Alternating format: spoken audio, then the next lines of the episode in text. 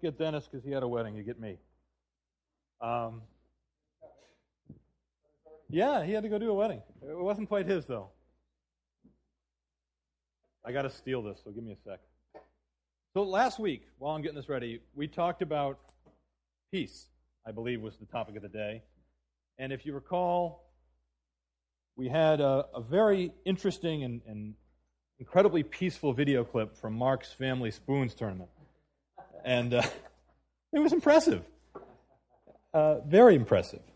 And, and I think it was important as we start thinking about things today and we move into a message today that's not about peace but about joy, that we go back and we think about Mark's Spoons tournament. Now, not all of us get the chance to go hang out with our families, not all of us play spoons, but the complete lack of peace that that represented to me um, brings to mind a couple of questions that I want us to kind of think about as we get going this morning.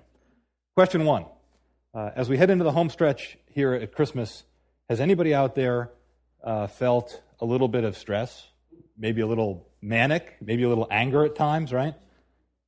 A lot of peace there, right? That's kind of just like what we saw in the video. What about at the mall? What about at the parking lot? What about at your home?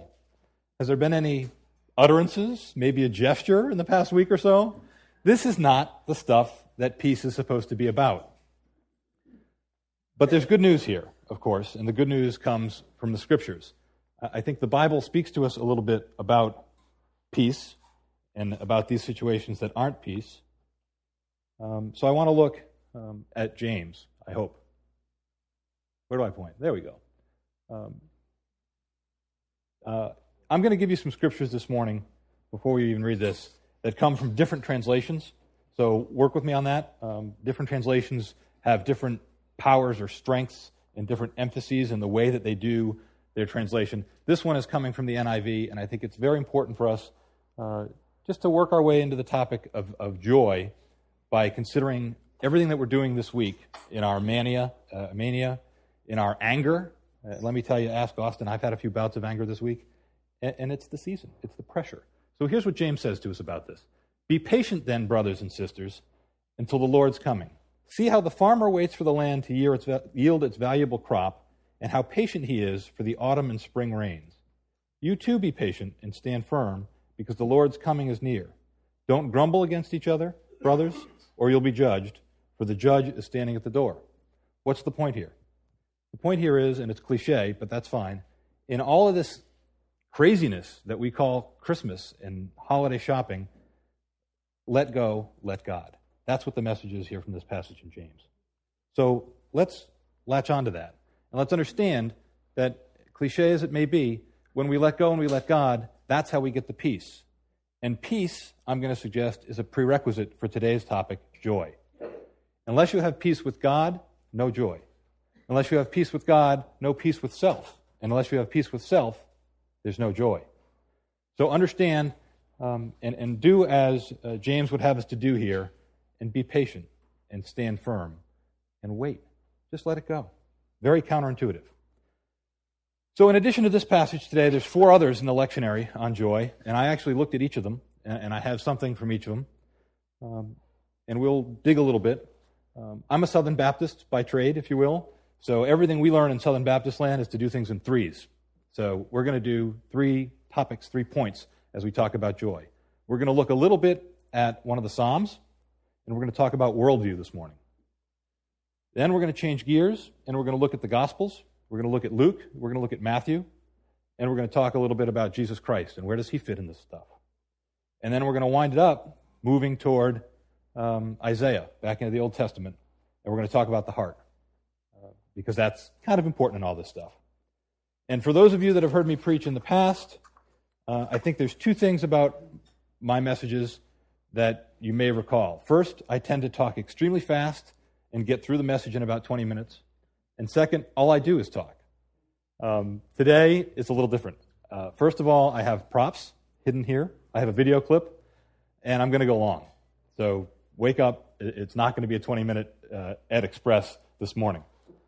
Um, and not only that, but I do things a little bit differently. So you got to kind of try to track with me a little bit and understand that as I take the half hour or 35 minutes that I'm going to take, what I want to do this morning is give you food for thought, give you some stuff to go home with and wrestle with and try to put together in your own minds for the week. So um, do me or maybe do God a favor, give him an early Christmas present.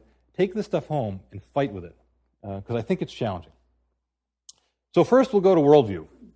And worldview is one of those words, um, we've heard it a lot lately, I think, from Dennis and thrown around on um, Christian radio, Christian TV. Maybe you see it on the computer, you just bump into it.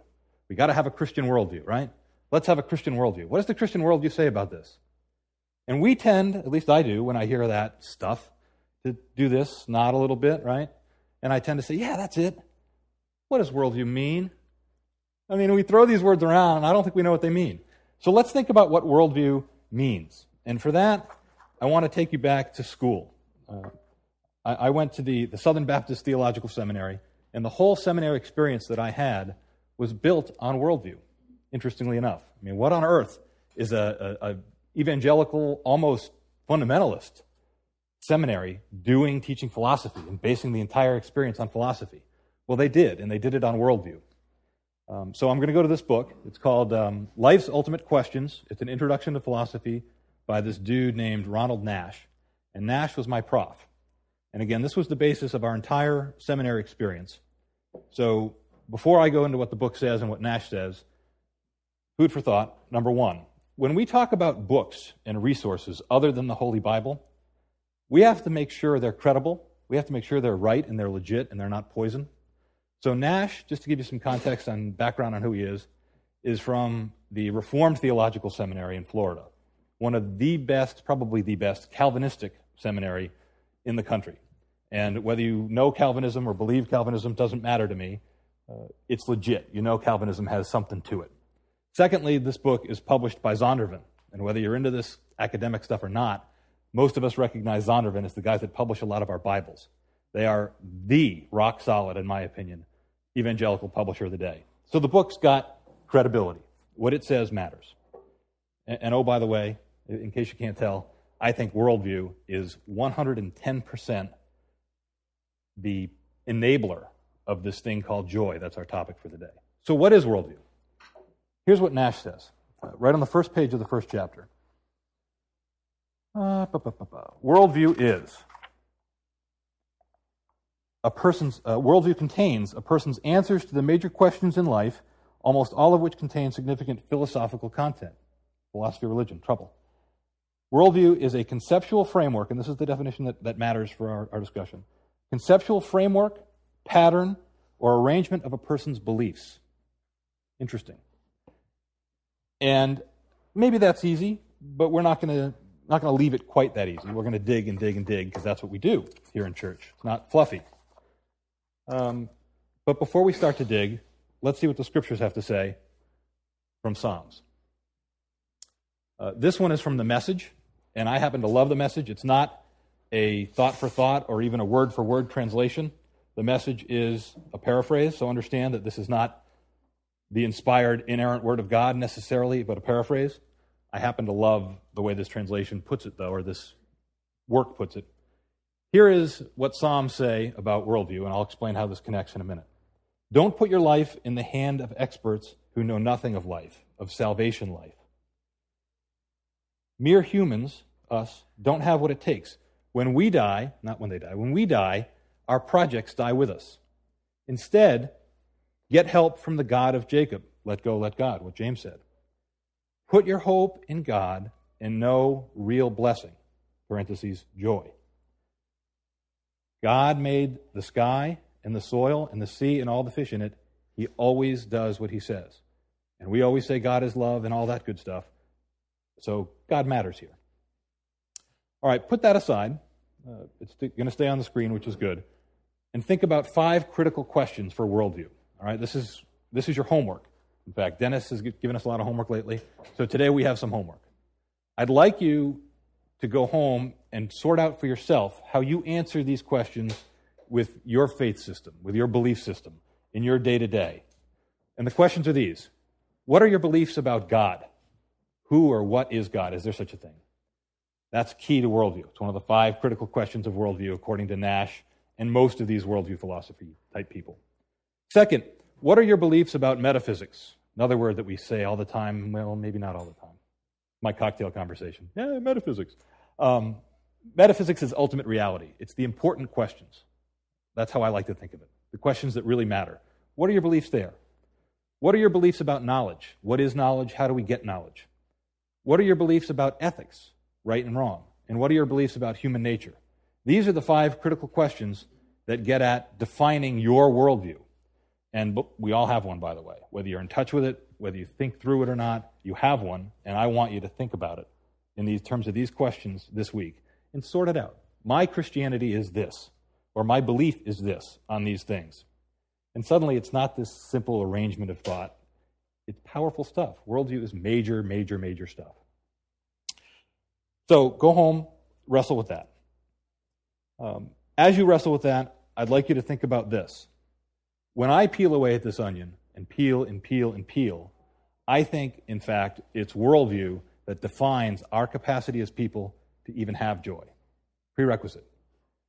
Understand your worldview equals your ability to experience joy or have joy. Um, a um, little bit more on worldview. Um, the philosophers recognize a bunch of different worldview systems. They say Plato had a worldview system. He answered these questions one way. Aristotle answered them another way, and that represents a worldview system. And then we jump into the more modern world of uh, the Middle Ages, and we say um, uh, Augustine had a worldview, and he packaged it a certain way, and he was a Christian, of course, right? Aquinas was probably the, the last pre modern, if you will, pre current thinker that had a worldview. He answered these questions in a certain way. Um, my message to you is to say, forget about all that. There's two worldviews, and this is my argument. And I hope you'll trust me on this because I'm going to prove it with the scripture. There's two, and only two. There's naturalism, and there's theism. You can either have a naturalistic worldview, meaning nature, meaning people, humanism is like a cousin of naturalism. It's all what we can figure out and what we can do because we're so smart. In fact, naturalism happens to be, I think, what Satan was bringing to the Garden of Eden when he said to Adam and Eve, You can be like God, you can be smart. That's naturalism. Um, and theism is, of course, God based. And I'm saying theism because, and, and, this might be heresy, so Dennis, just stay. Um, theism because a Muslim, a Christian, and a Jew come at God, Theos, from very similar places, very similar roots in, in, in what is God, the ultimate concept. So, theism versus naturalism. And here we'll start with the props. Naturalism, really got to understand what it's all about. So, when we think about naturalism, here is a way to approach it. The microwave, the laptop, and the smartphone. This is naturalism. Because naturalism first says everything's in a box. Nature is defined and everything's a system. Second, it's how smart we are and what we can do to put these different things that are in the box together, right? So I'm going to submit, because I'm a guy and I could do this forever, that if I had a microwave, a laptop, and a smartphone, give me a little bit of electricity, a little bit of food and water, I could exist for a long, long time with just this, right? But here's the problem. We're so smart, we figured this stuff out. Rah, rah, us, right? We don't need any help. We're just geniuses. We're humans. We're great. This stuff gets you into trouble. And for that, uh, Wes, you have a video clip that all on our own, and we're so smart and, and we're so humanistic, naturalistic, it's going to blow up. Whether it blows up now, whether it blows up later, whether it blows up physically like that, or it blows up internally, it's going to blow up. Uh, so, you're smart people. If I think naturalism doesn't work, and this is a church, I must kind of be into this theism thing, right?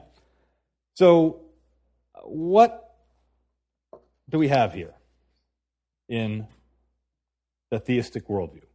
How does the theistic worldview approach those five questions? You're going to go home and figure that out when you do quiet times, right? That's your homework.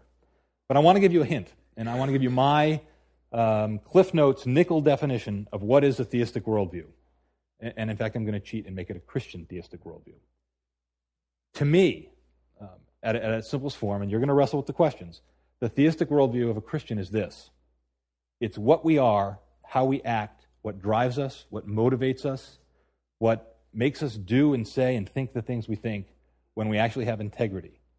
It's the stuff that we're thinking and acting and doing and wanting that would make God smile when He's the only one watching us.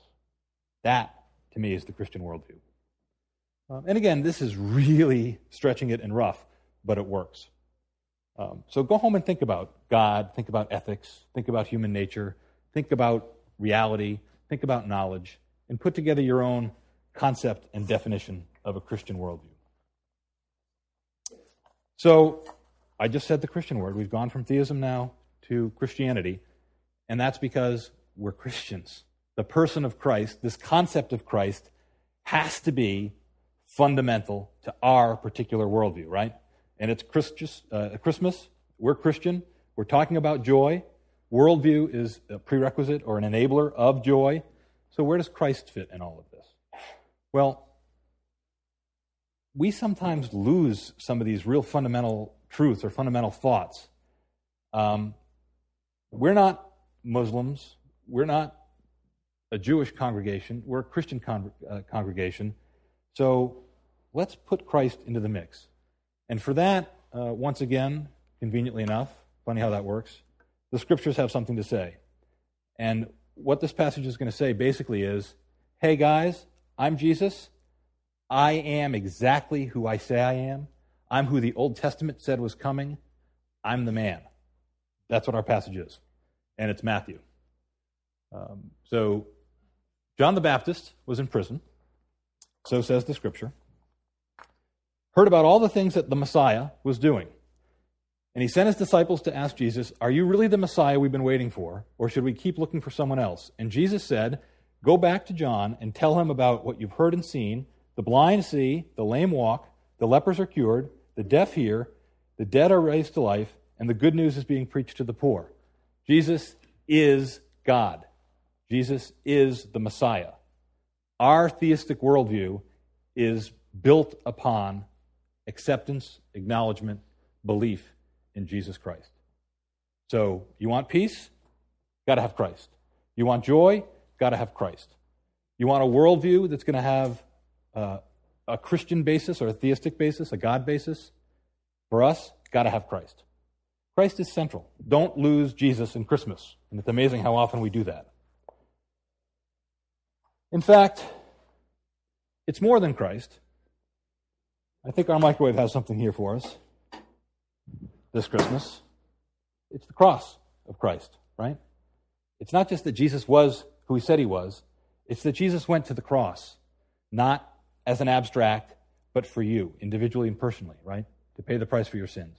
Don't lose Jesus and don't lose the cross this Christmas. That's my important message there. Now, that might get a little bit abstract, and it might be a little tough to connect that to joy. I mean, I think I've been a little bit, maybe 30,000 foot level so far on, joy. I've said it makes a connection between Christ and joy.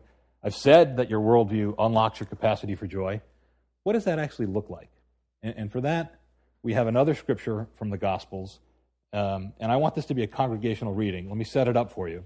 This is um, in Luke, very beginning of Luke, when Mary um, goes to see Elizabeth, uh, Elizabeth, the mother of John the Baptist, Mary, of course, uh, the mother of, of, the Lord. And there was a very interesting encounter here with the, uh, one of the babies leaping in the womb at the presence of Christ, if you recall, because even in the womb, Christ was is Christ, right? So John knew what was going on uh, and leapt, if I recall the story correctly, in Elizabeth's womb when Mary showed up. Is that right? Quiz me. Is that right? That's right. So let's look at Luke chapter 1. Um, and I want to read this out loud, all of us together, because this should be our song this Christmas, not just Mary's song. She had this experience. She was so fired up at what God had inside of her that this is how she broke out in song. She said, My soul exalts the Lord, and my spirit has rejoiced in God my Savior, for he has had regard for the humble state of his bondslave. For behold, this time on all generations will count me blessed, for the mighty one has done great things for me, and holy is his name, and his mercy is upon generation after generation toward those who fear him. He has done mighty deeds with his arm, scattered who are proud in the thoughts of their hearts. He has brought down rulers from their thrones and has exalted those who are humble. He has filled the hungry with good things and sent away the rich empty handed. He has given help to Israel, his servant, in remembrance of his mercy. He spoke to our fathers, to Abraham and his descendants forever. And to that I say amen, by the way, because we're Abraham's descendants, and that song could be our song. Because if we're Christians, just like Mary had Jesus in her womb, we have Jesus in our souls, in our hearts, right? That should be your song. I think that's the, the sort of thing that, that God, that Jesus would have us be singing, whether in our mouths or if you're like me and can't sing to save your life, in your heart, to Him this Christmas. So own that song, right? That, that, that song of Mary, uh, and take it with you. Now, I just said song, and I said sing it, but if you're like me, you can't sing. So sing it in your heart which brings us to part three of the sermon or the message, which is the heart. We have a worldview. Um, it answers all the fundamental questions, uh, and it drives us by being Christ based, God based, not I'm so smart based. But we have another problem here. Um, and in fact, I'm going to say it's a, a fundamental fact that we have a problem here, which is darn it, we're too smart for our own good, guys. We do think this way. We tend to think we can figure everything out. We tend to be very self reliant, right?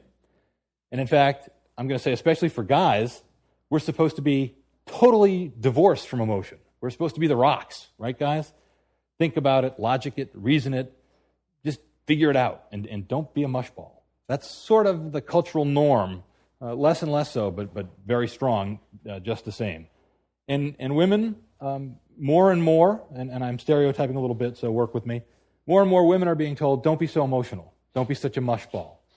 You, you women have to be more like the guys and reason it out and think with the head and not the heart. And, right? That's kind of the American way, I think. Um, I happen to also think it's wrong. Um, big time wrong. Because what happens to us, aside from blowing up, when we try to do things in our own strength? Well, our naturalistic box has something there too. This is what I think happens to us at the end of the day when we try to figure everything out. We jump in that little cage and we go on our little wheel. Pretend it's a hamster wheel for me. This is what your brain gets you. You go around and around and around trying to figure it out, trying to chase things, trying to get where you need to get. You never get anywhere because when I do this, when I'm brain driven 100%, I'm going after the wrong stuff entirely, even if I do figure it out. So I go nowhere. Problem.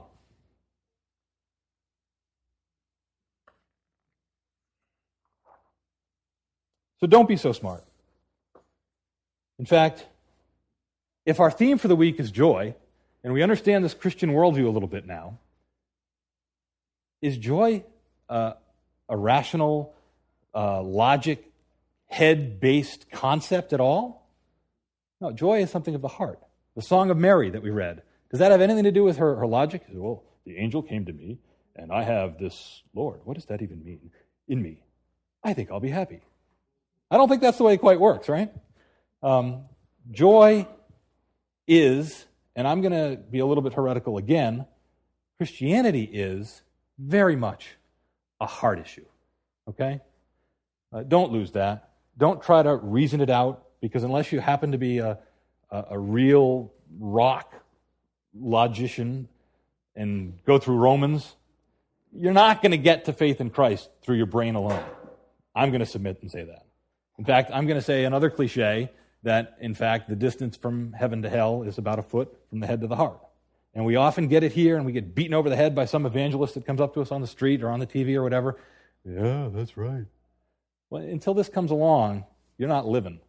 You haven't owned a Christian worldview because the Christian worldview is here, not here. Right? Very, very important.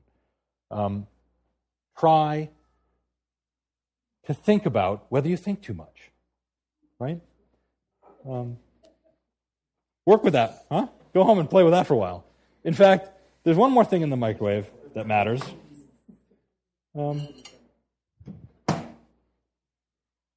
After you think about whether you think too much, you can just stop thinking because it's this, right? Christianity is this it's the heart, guys. Um, we had a prof when I was at school, and the prof's big thing was always to look at us little wannabes, ministers, pastors, whatever it is that we were there to study. And he was an Old Testament prof, and I'm going to talk a little bit about that in a minute. And he would always, always, always look at us because we'd wrestle with it and we'd try to be all smart with him and we'd try to logic things out. And he'd say, Guys, read the book.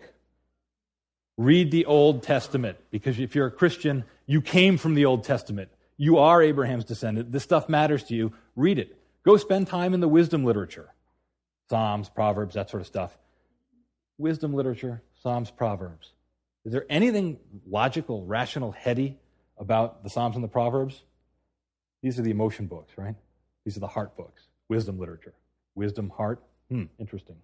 So he'd look at us and he'd say, Look, just give it up and step back and understand the heart of the matter is a matter of the heart. And we need to take that home as well, okay? The heart of the matter is it, Christianity, faith, is a matter of the heart. And this is where, as we get into Christmas, I think we have to do ourselves, our faiths, our families, our attitudes um, a favor and become more Jewish. Become more Old Testament in the way we operate. Because if you read through the Old Testament and you study a little bit about the old Hebrew culture, the fact of the matter is they got it. They got it. They were as driven by, they were as motivated by, the heart was as important to them as the mind is to us.